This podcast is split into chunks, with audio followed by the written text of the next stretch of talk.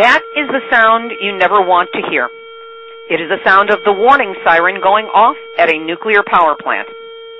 When you hear that sound, it means you are in the nuclear hot seat. Welcome to Nuclear Hot Seat, the weekly the weekly podcast bringing you up to date on all things anti-nuclear, with an emphasis on empowering you, me, and we the people to an activist response. My name is Libbe HaLevy, and I was staying with friends one mile from the nuclear reactor at Three Mile Island when the nuclear accident happened. That's why I produce and host this podcast, because I know firsthand that whether you can hear the sirens or not, we are all in the nuclear hot seat. Today is Tuesday, December 13, 2011, day 277 since the Fukushima tragedy began on March 11th. And here is the latest nuclear news. The big news, which is being splashed all over the mainstream media, is a battle over who controls the information and influence regarding the Nuclear Regulatory Commission. On Friday, the 9th, uh, Representative Edward J. Markey, who's a Democrat from Massachusetts, he's Congress's leading voice for nuclear safety. He released a blockbuster new report that details how four commissioners at the Nuclear Regulatory Commission, the NRC, colluded to prevent and then delay the work of the NRC near-term task force on Fukushima. That task force uh, was was tasked with making recommendations for improvement to NRC regulations and processes after the Fukushima meltdowns. Representative Markey's office reviewed thousands of pages of documents and found a concerted effort by Commissioners William Magwood, Christine Svinicki, William Ostendorff and George Apostolakis to undermine the efforts of the Fukushima Task Force with requests for endless additional study in an effort to delay the release and implementation of the task force's final recommendations. Documents also show open hostility on the part of the four commissioners towards efforts of NRC Chairman Greg Jaczko to fully and quickly implement the recommendations of the task force. Here's a quote from Representative Markey. The actions of these four commissioners since the Fukushima nuclear disaster has caused a regulatory meltdown that has left America's nuclear fleet and the general public at risk. Instead of doing what they have sworn to do, these four commissioners have attempted a coup on the chairman and have abdicated their responsibility to the American public to assure the safety of America's nuclear industry. The four NRC commissioners conspired with each other and senior NRC staff to delay the release of and alter the near-term task force report on Fukushima. They attempted to slow down or otherwise impede the adoption of the safety recommendations. NRC Chairman Greg Jaczko kept the four other NRC commissioners fully informed regarding the Japanese emergency, despite claims to the contrary made by these commissioners. And the consideration of the Fukushima safety upgrades is not the only safety related issue that the other NRC commissioners have opposed. So that was the report that came out from Senator Markey's office on Friday. Never send out a major news story on a Friday. It's a dead news day and it gives the other side plenty of time to regroup because that is exactly what has happened. As of yesterday, Bill Magwood, the man at the center of an effort to overthrow the chairman of the NRC and the most likely successor if the move is successful, it has now been revealed served as a consultant for TEPCO, which is, of course, the Japanese company that owns the Fukushima nuclear power plant. On Friday, Representative Darrell Issa, Republican of California, whose district includes the San Onofre nuclear generating station, he released a letter signed by Magwood and three other commissioners attacking the panel's chairman, Gregory Jaczko, which set off a firestorm in the energy industry. That's an interesting use of words there, a firestorm.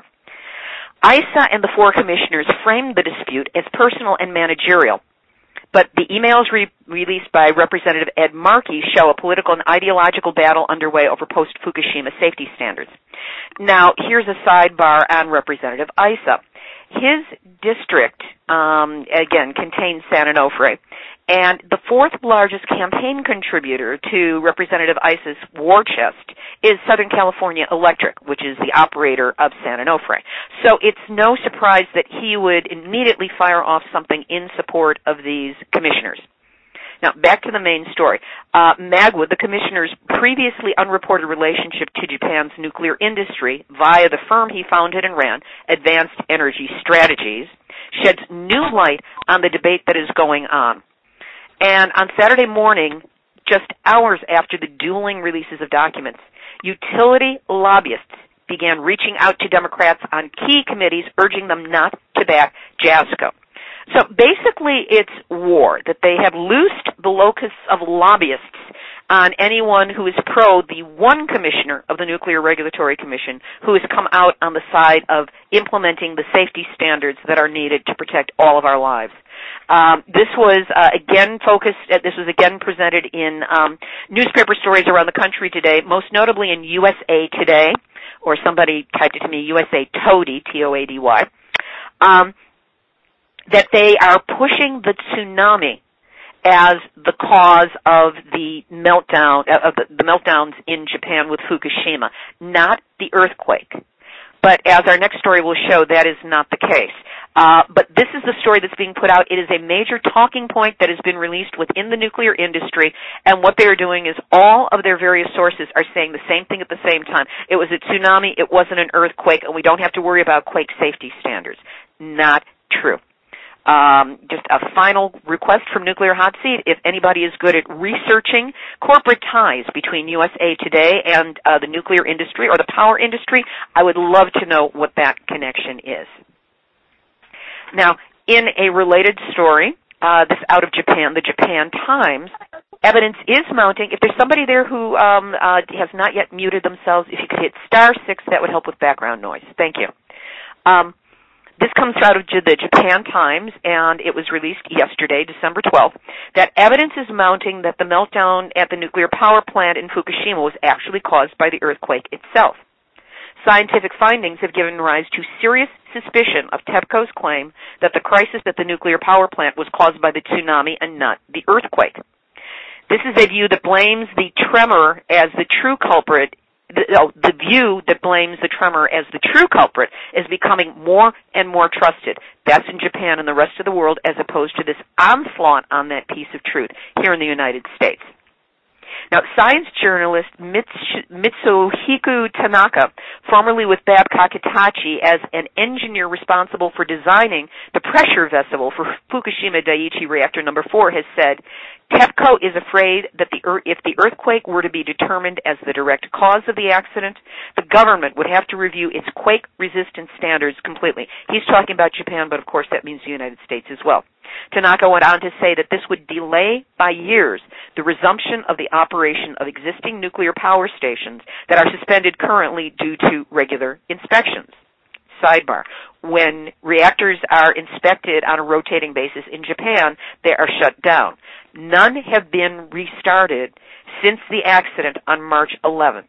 What that means is that if no nuclear uh, reactors in Japan are restarted until after Fukushima is resolved, which will not be any time soon, by April, Japan will be a nuclear-free country, except for the nightmare that's happening in the Northeast. Now, again back to Tanaka, vulnerability to earthquake resistance of the nuclear reactor's core structure will require a total review of government safety standards. So take that, USA Today. Many more stories here, but I would like to get to our interview because uh, the people who I'm interviewing today have had a tremendous effect on uh, the local nuclear uh, uh activities, anti-nuclear activities that are taking place here in Southern California. Gary Headrick and Lori Headrick are the founders of San Clemente Green, a grassroots organization comprised of citizens for a sustainable future, united by a shared concern about global warming and peak oil, as well as many other local issues, including the San Onofre nuclear generating station. They have lived, worked, and raised their two children in San Clemente over the last 30 years. Gary and Lori, welcome to Nuclear Hot Seat. Hi, thank you. Glad to be here. Yeah, thank you. Terrific. So, what moved the two of you to start San Clemente Green? Well, originally we had read an article in the LA Times about Pasadena who had created a sustainability action plan for themselves. And so we thought that sounded like a great idea and called someone we knew in the city planning department and found out that it would take informa- input from the um, from the citizens to raise the issue with city council, and then they would start a task force, and we thought, oh, well, that's it. Okay, well, we can do that. We've never done anything like that before, but that sounds doable. So that's where we started. And how did you uh, gain the information that you needed in order to take these steps? Well, once we put the word out in the community, we actually had the benefit of many people that are actually in the professions that are related to energy conservation or water and nature preservation. Our community is pretty um, full, it turns out, of experts that we were able to assemble into a, what we called the Green Ribbon Task Force. And we worked closely with the city manager and a city council member that was assigned to the task. And it took two years instead of one year like we thought it would, but um, we actually got it passed unanimously, and uh, now our city is the proud owners of a sustainability action plan. And just briefly, what does that consist of? Well, it's a multi-segmented approach to to um, responding to climate issues, basically. Uh, and resources. greenhouse, yeah, it's our natural greenhouse resource. gases and conserving natural resources, and water, Mm-hmm. energy, and that requires a baseline study being done and certain measurable targets, and that it's a it's a legitimate contract with the city that they're obligated to fulfill, and they've identified it as a priority. So, all of these segmented parts of our plan um, have real substance and uh, targets that were established over that two-year period. That's great. So you started with a sustainability report that you got passed. How and when did your attention turn to the nuclear reactors at San Onofre? Well, that was an unexpected turn of events. In fact, we were advised by people who wanted us to succeed in town with our sustainability action plan to not go anywhere near that topic because it was so radioactive. So It was a hot topic, huh? Yeah. yeah. So we um we tried to follow that advice and uh, we're um actually confronted with another well, just a situation that we hadn't anticipated where people who work at the nuclear power plant felt safe in coming to us to report safety violations that otherwise if they reported to managers they would face retaliation and that's kind of the history of the plant and this became a new avenue for them to get their concerns voiced in the public without having to face any consequences. How long ago was that? By the way, there's, if there's somebody who has not yet muted themselves, if you could hit star six, please, it'll just take away some background noise and some interference. Thank you so much. We're at start. Oh, Oh, somebody I'll there. there. Okay. Okay, All so right. Gary, uh, uh, going back, how long ago was this, and uh, how did this shift you in um, your orientation with San Clemente Green? This took place at the end of 2010, and once we initiated conversations with the Nuclear Regulatory Commission about the facts that were being presented to us by employees, uh, they they really embraced our effort and encouraged us and commended us for our efforts and community service, and promised to get back to us with um, you know what the results of their findings would be from this investigation. And it turned out that they didn't think any of these things rose to the um, level of any even the lowest safety concerns.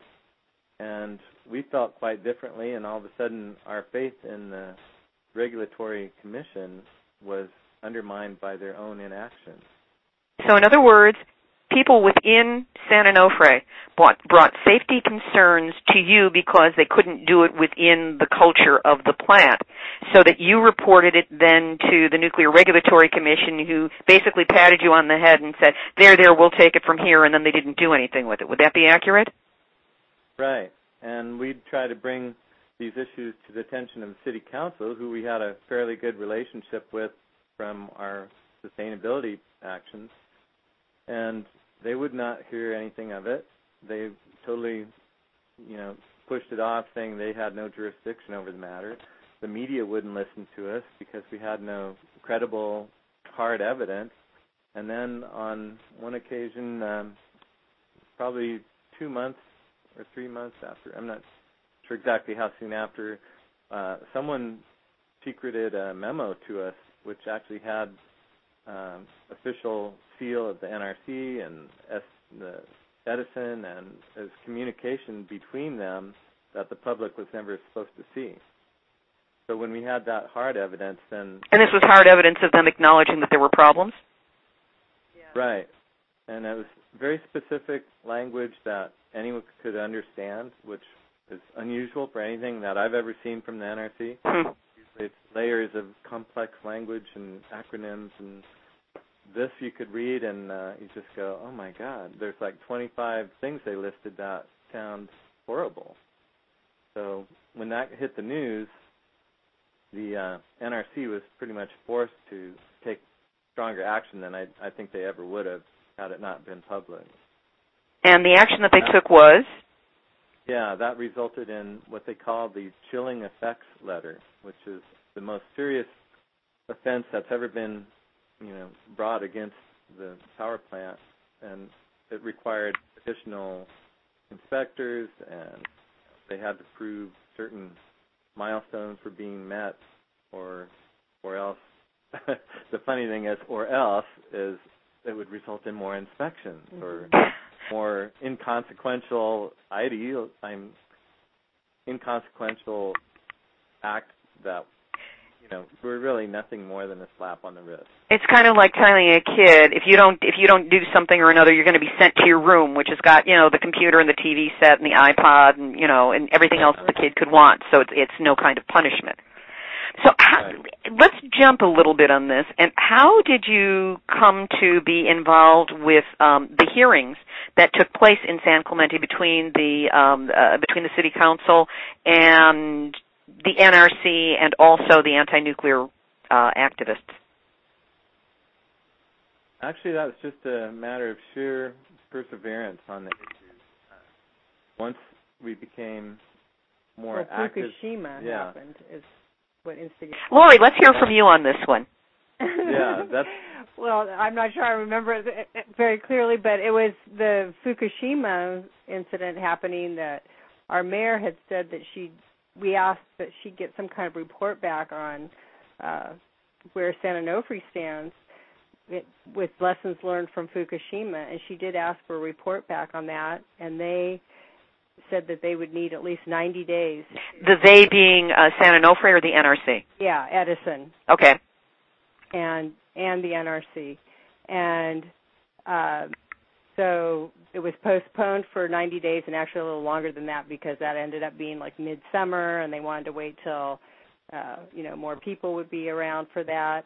And we asked if it could be a balanced meeting where not only would we be hearing from the Nuclear Regulatory Commission and Edison, but be hear also hear from expert nuclear ex- experts that were not affiliated with the industry.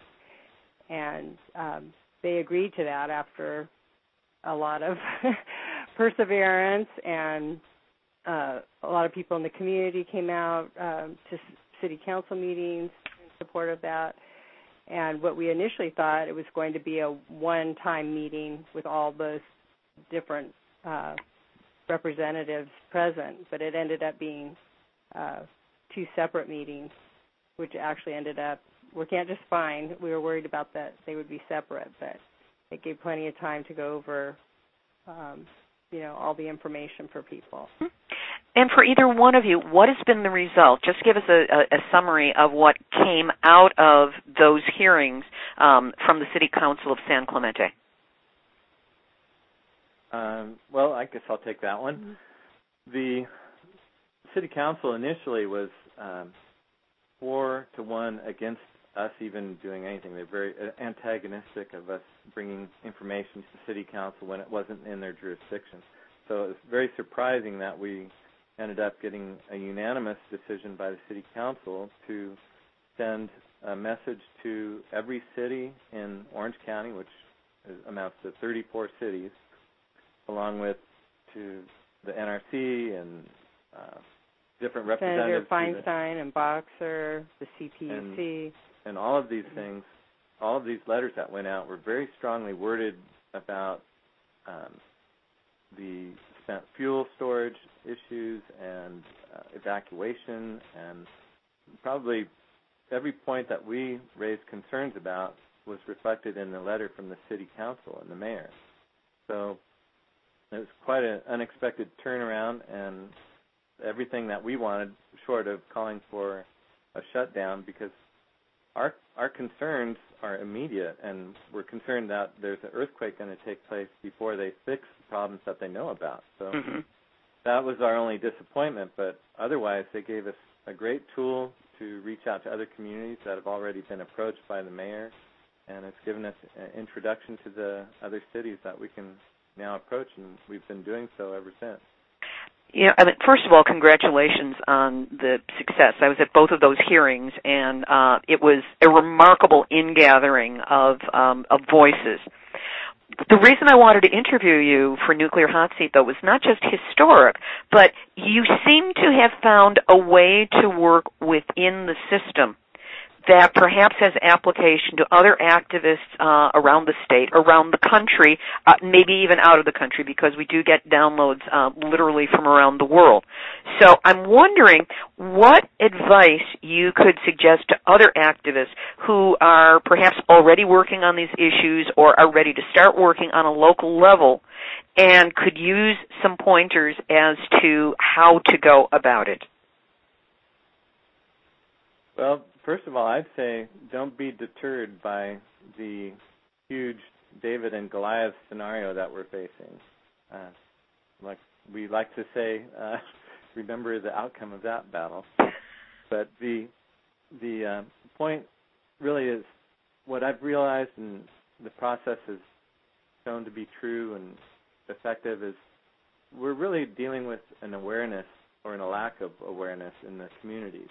And once you raise awareness, then the logical things start to take place. And if the if the true story is not available to the general public, then we're just going to remain with status quo. But it's amazing what happens when people get together and they're determined and the uh, facts are readily apparent. Uh, there's really no stopping it. So that's that's the main thing. Get started and don't don't quit because people will follow you. And I think we've always tried to have a positive approach, and rather than antagonistic or you know you us against them kind of um, attitude. And I think that's um, been to our advantage. People seem more willing to listen and don't get into a defensive mode, and feel like we're we're coming from a reasonable position, concern for our fellow um, citizens and our community and safety. And I mean, how can you argue with that? Well, I think it's important for them to realize that um, they're not immune to whatever happens because um, uh, San Onofre is what three miles from San Clemente. Uh-huh. It, so it's very close. You are entirely within, you know, I mean, the 10 mile zone, let alone the 50 miles that was recommended around Right. Fukushima. So that the number of people who are there, the city council members, members of their family, something goes wrong at the plant, they don't have immunity just because they're in government. Mhm. And uh, you're right, it is an information battle. And I love the use of the word persistence on your part. Um, what areas in particular did you really have to be persistent about in order to make the progress that was made? Well, to not be deterred by the attitude the city council first showed. They represent a very powerful influence in our community, and by not having their support at first, it felt a little bit hopeless. But you know, with so much riding in the balance, it, just wasn't a choice. You don't just stop when 8.4 million people live in an area that could be contaminated by just just the worst kind of reasons possible. It's, you know, by that I mean the little that we have to gain from San Onofre is less than seven percent of our energy, and look at all the risk we take for that amount of energy. It's Mhm. We could probably save that energy just by turning off the Christmas lights. Right. what I'd like to do now is, is there's anybody who's on the call who would like to ask a question of um, Gary or Lori Headrick, who are the founders of San Clemente Green. Um, if you're muted, you can hit star six to unmute yourself, um, or just jump in if you have a question for them.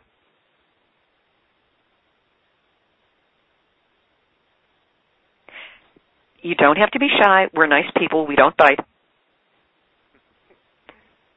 this happens a lot because uh, people will call in and they either don't want to uh, engage or they're getting the information or uh, maybe they're just shy. Um, but I would like to know that in the wake of this um, win that you've had with um, uh, with the city council in in San Clemente, what are you working on now? Well, as I mentioned, we have our inroads with the city, thanks to thanks to the mayor's letters that pretty much introduced the topic for us and gave us that much more credibility. So we've connected with Solana Beach City Council, um, Laguna Beach, Laguna Woods, Mission Viejo. Uh, we actually wrote to every city that she had written to, offering to come and uh, do a presentation to their city council, to give them more information and there's been an interest there uh, and we're kind of following up on that now to reach out to those communities. And going to city council is uh, a great tool as far as being able to raise awareness in those communities because many of the city council meetings now are televised.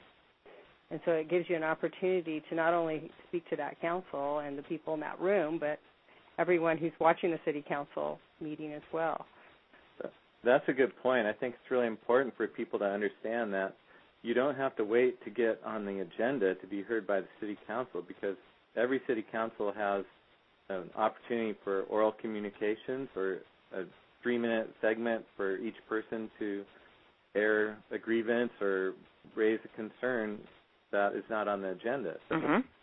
In our city, it's a 30 minute period for people to do that, and we just inundated them with speakers that each had three minutes to to express their concerns, and we used that to our advantage in great effect. So the point here is that anyone can start out on creating an anti-nuclear um, agenda within government in their own local communities and certainly for something that is as big as Los Angeles, I mean, I don't know that I'm going to get in and have have the mayor pay any attention to me, but there are local neighbor neighborhood councils which are in direct liaison with our council people who have their local meetings. So the possibility is there on the lowest, most local level of government for anyone to step forward and begin the education process about what is what the truth of the local nuclear issue is, the global nuclear issue, and what needs to be done in order to uh, move us away from a dependence on nuclear energy and into genuinely clean, green, and sustainable energy so we can have a safe future. Exactly. Right.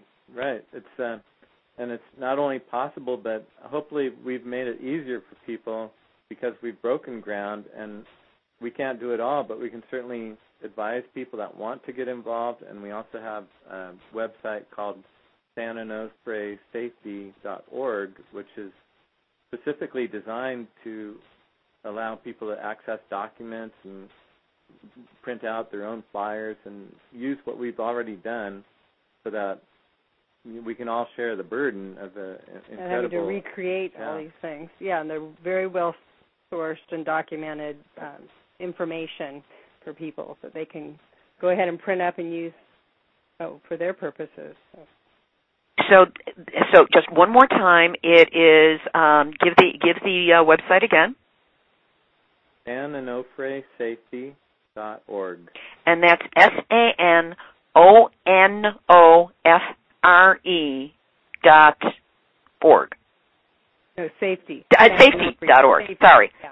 Yeah. And um, if we wanted to, e- if somebody wanted to email you directly, what would be the best way to do so? That would be Gary at sanclementegreen.org.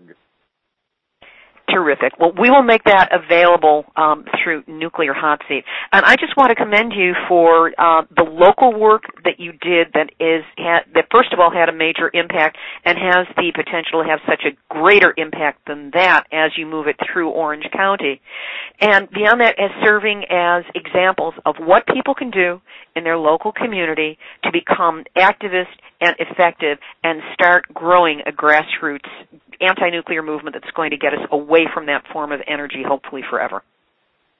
That's right. Anyone can do it. And we should. Well, I thank you for being on the program, both of you, and I invite you to stick around because there's more nuclear news. There's some holistic healing tips and um, a little bit of uh, other activism from around the world I'll be reporting on. So just hit star six to put yourself on mute again, and I will return to the week's news. As I like to Thank say, you. Thank you for all you're doing. We really appreciate your efforts to spread the word and raise awareness. And and let me give a shout out to Representative Markey. What a guy. Oh man, well, you know, let, let's clone him, and it, he's about the only one I would vote to reelect at this point. Makes me want to move to Massachusetts to vote for somebody good again. Thank you. All right. My pleasure. Bye. So, moving on to uh, more of the week's nuclear news. Um, this is according to the AP, the Associated Press, that uh, radiation-contaminated groundwater is feared moving towards the fourth largest river in the United States, over 200 miles inland. So this is not Fukushima re- related. It's about the Hanford nuclear waste plant. Now, the H reactor is one of nine nuclear reactors at Hanford, Hanford, where it is feared that contaminated groundwater is moving steadily towards the Columbia River and posing a danger to fish and the people who eat the fish. Uh, remember last week there was a warning from uh, Arnie Gundersen of Fairewinds that if anybody lives in the Pacific Northwest uh, or on the West Coast, we need to have our fish checked to see what level of contamination might be in them. But all fish are suspect at this point if they come from the Pacific Northwest or anywhere from the Pacific Ocean. But getting back to Hanford, uh, it is said that the worst of the waste is still decades away from being completely removed, that there are millions of gallons of a highly radioactive stew, enough to fill dozens of Olympic-sized swimming pools, and they are stored in aging underground tanks. Some of those tanks have leaked, threatening the groundwater and the river. Uh, two Hanford workers filed suit as whistleblowers, claiming they were targeted for reprisals after raising safety concerns. Uh, meanwhile, just so you know, the Columbia River is the largest river in the Pacific Northwest region of North America, the fourth largest river in the U.S., and it has the greatest flow of any North American river draining into the Pacific. Moving over to Japan, um, there is a report of a Japanese professor with over 30,000 followers on Twitter who has been ordered by the president of his university to stop tweeting about radiation. The president of Gunma University, which is a public institution northwest of Tokyo, told the professor, Yukio Hayakawa, that uh, this week, uh, he told him this week that his, quote, inappropriate statements on the social network, quote, lacked consideration for the victims of Japan's nuclear disaster who still live in irradiated zones around the crippled Fukushima Daiichi nuclear plant. Mr. Hayakawa has used Twitter for months to distribute information on radioactivity dispersal from the plant accident and widespread public distrust of official pronouncements. This is what he's also been commenting on. He is one of several Japanese professors who have accused public universities of gagging them and infringing on their academic freedom. Uh, and beyond this, gag orders abound in Japan. Whenever someone contracts to work for TEPCO, they sign a contract which prohibits them from ever speaking about operations inside or outside of the reactors, and this includes any illnesses that they might gain. So uh, Professor Hayakawa is uh, is a whistleblower in his own right and a very brave individual for going up against uh, the university. And long may he tweet. There are now some deaths showing up in connection with Fukushima. Uh, a cleanup worker, a 60-year-old man, was found collapsed in a car and confirmed dead. He was doing decontamination work uh, in Date or Date City. I wish I knew how to pronounce that in Fukushima. Uh, this happened on December 12th, which is yesterday, Monday. Uh, now, there was no indication that the government had mentioned the density of the soil or the sludge or the level of radioactivity that was in it. The decontamination technology, let's put that in quotes, for the kind of operation that this man was doing in Japan is by hand, shovel, trowel, and sandbag. A spokesman at the press conference that took place yesterday, Monday, said, We don't know the details, but the death is definitely not caused by the radiation and it has nothing to do with the decontamination work, otherwise known as pay no attention to the little man behind the curtain. Um, when the spokesman was later asked to clarify uh, by a reporter, uh, he backtracked and said all he meant was that the worker didn't die while he was doing the decontamination work. No, he died immediately thereafter. Now, the spokesman was extremely uncomfortable when he tried to answer the question of the cause of death and managed to say that it was not because of the decontamination work, but this spokesperson for the government, for the cabinet office, was none other than Yasuhiro Sonoda, who is the official who was seen in a press conference drinking water from Fukushima 1 reactor. Uh, this was water that was uh, harvested by uh, a man wearing a complete hazmat suit. So, of course, he would be a little nervous reporting on a different death that was going on. Uh, as a result of, uh, possibly as a result of Fukushima. I don't know. Does it make sense to you? In addition, there are reports of two high school students who have died in Tokyo. Both of them have died of cardiac arrest, and as we know, radioactive cesium attaches to heart muscles and does create heart attacks. Now, one of these two high school students was a boy between 17 and 18. He did not play sports hard. He was just studying for the entrance exam of university. He called in sick on the 29th of November and he died the next day. The other high, other high school death was in a girl who was between 15, excuse me, 16 and 17 years old. Uh, now she did have a known heart problem. Her heart was smaller than usual. However, this did not limit her daily activities. She was a cheerleader at her last sports festival, and two days later, she died. The school is west of Tokyo. There are no more details available at this time. Now, Marco Kaltofen, who is a uh, scientist who was presenting to the American Public Health Association, uh, recently made available uh, this video to Fairewind. It's from a video that he did. Uh, he was stating that hot particles are continuing to contaminate portions of northern Japan. These are particles of plutonium that float in the air that can be inhaled, and if they are, you have internal radiation, and uh, it leads inevitably to lung cancer. Uh, Kaltofen also said that auto air filters from Fukushima that he tested in his Massachusetts laboratory are so radioactive that they have to be disposed of in a buried radioactive waste disposal site in the U.S. Uh, he expressed concerns for the mechanics who work on cars in Fukushima Prefecture. For those of us on the west coast of California, you might want to mention to your auto mechanics that if they uh, have a Geiger counter, they might want to start bringing it into work and seeing if anything is showing up in the air filters of cars here in the United States. Uh, back to the United States for, um, no, I'm going to skip this story for a little bit later. A little bit more information out of Japan that uh, wild monkeys are now being enlisted by Japanese researchers to obtain detailed readings of radiation levels in forests near the troubled Fukushima Daiichi nuclear plant. No, they are not walking around with little radiation detectors on the ground trying to figure out if anything is radioactive or not. Uh, nearly 1,000 animals are being planned to be fitted with radiation meters and GPS transmitters in order to track the spread of radiation leaked from March's nuclear accident. According to Professor uh, Takayuki Takahashi, quote, the monkeys can help us get more accurate readings in areas that aren't so accessible. We'll get a better idea of how radiation is spread by rain, by plants, by rivers in the forest. And the plan is to keep the devices on the animals for decades. There is no word yet from the monkeys how they feel about this.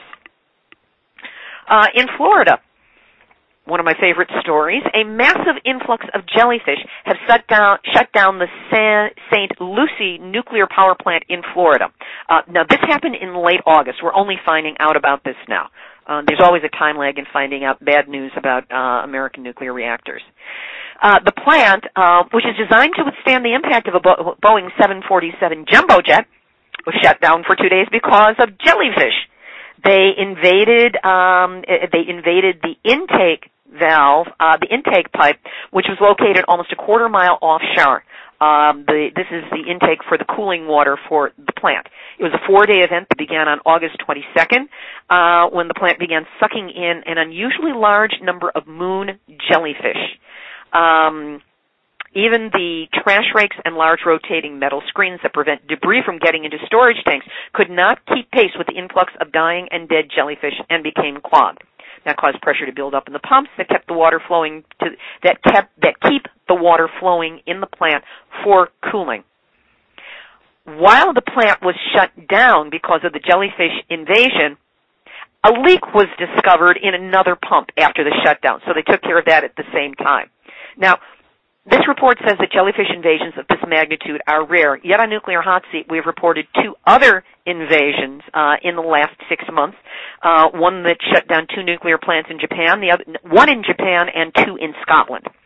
So um, note that this is not rare. And uh, my point is, if a spineless jellyfish can shut down a nuclear reactor, what's the excuse of the rest of us? Now, a little bit of good activist news is that um, TEPCO, which is, of course, the operator of the uh, Fukushima disaster, uh, had wanted to release water treated for radioactive contamination back into the sea. Now, this is not water that is free of radioactive contamination. It has just been, quote unquote, reduced considerably, but not completely. In other words, it's still radioactive.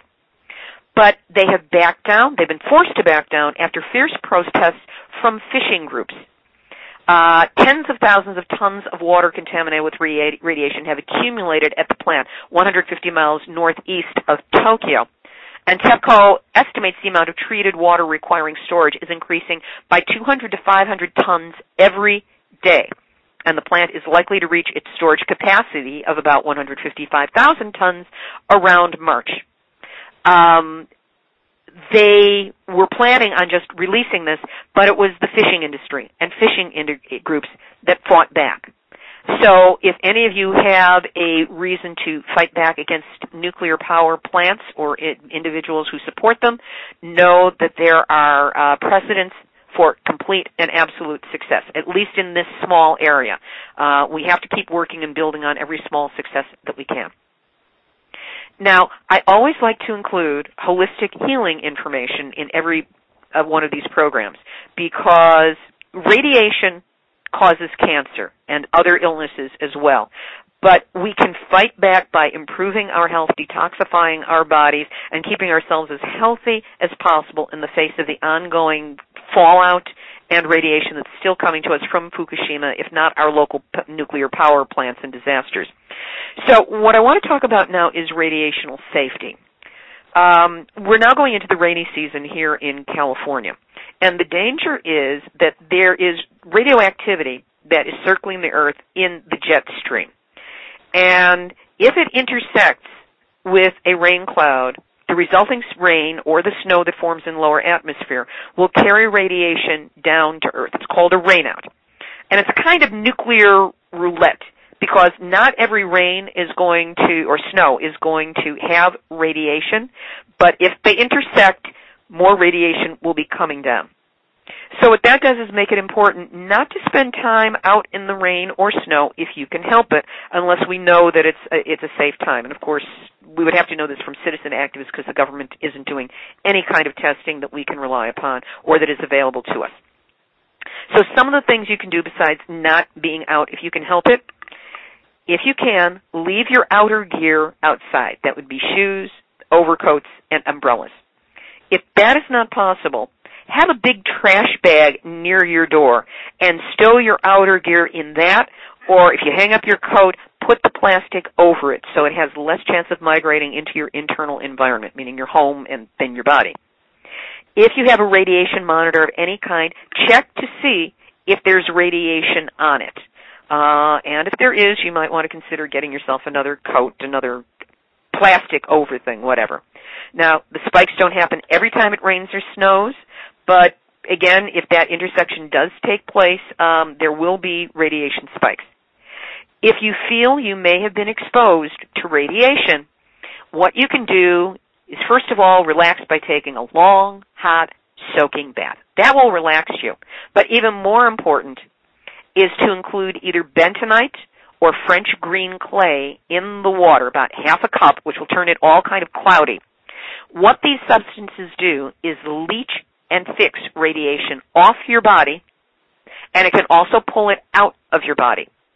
So do that, soak in the water for 20 minutes or more, and then let the water run out. And you can just, you know, wash any sediment of, of uh, clay out as well. And then when you get out, drink at least one glass of water with about a teaspoon of either bentonite or French green clay in it. We say dissolved in it. It won't dissolve all the way. You'll still have the sediment, but drink it, and also include some green foods. Um, I use spirulina or chlorella or any of the the blue green algae powders. Um, these are all important for maintaining our health. Um, so be safe out there and be safe in your internal physical environment as well. Uh, two additional pieces. Um, we have a request from our correspondent in Japan, Kathy Iwani.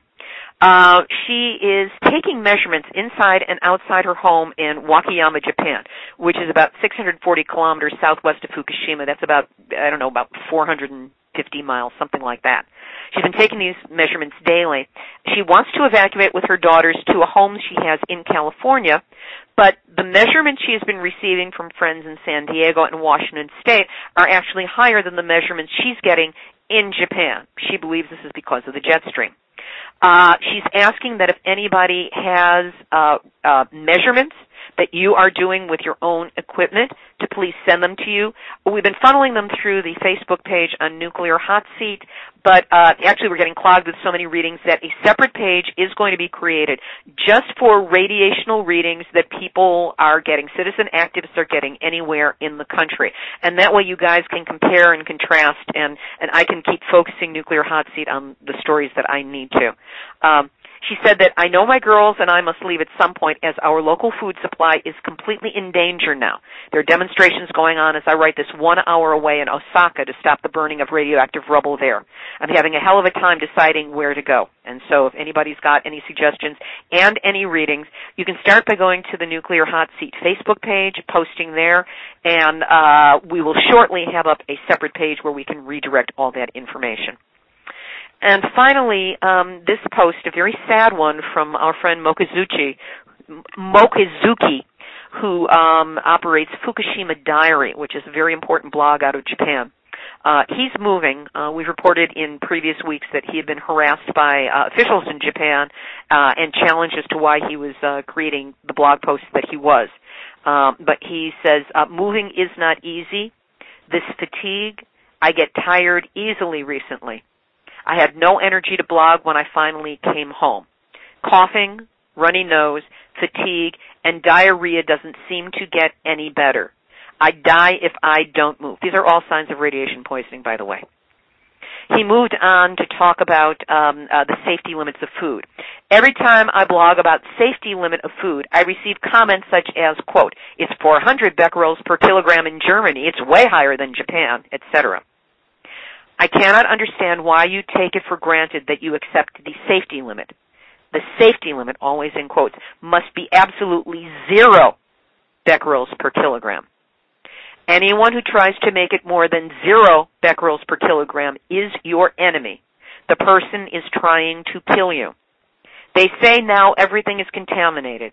We have to compromise and have slightly contaminated food to save the farmers and save the country. I dare to say no. I don't think anyone should try to adapt themselves to the world changed by the nuclear industry.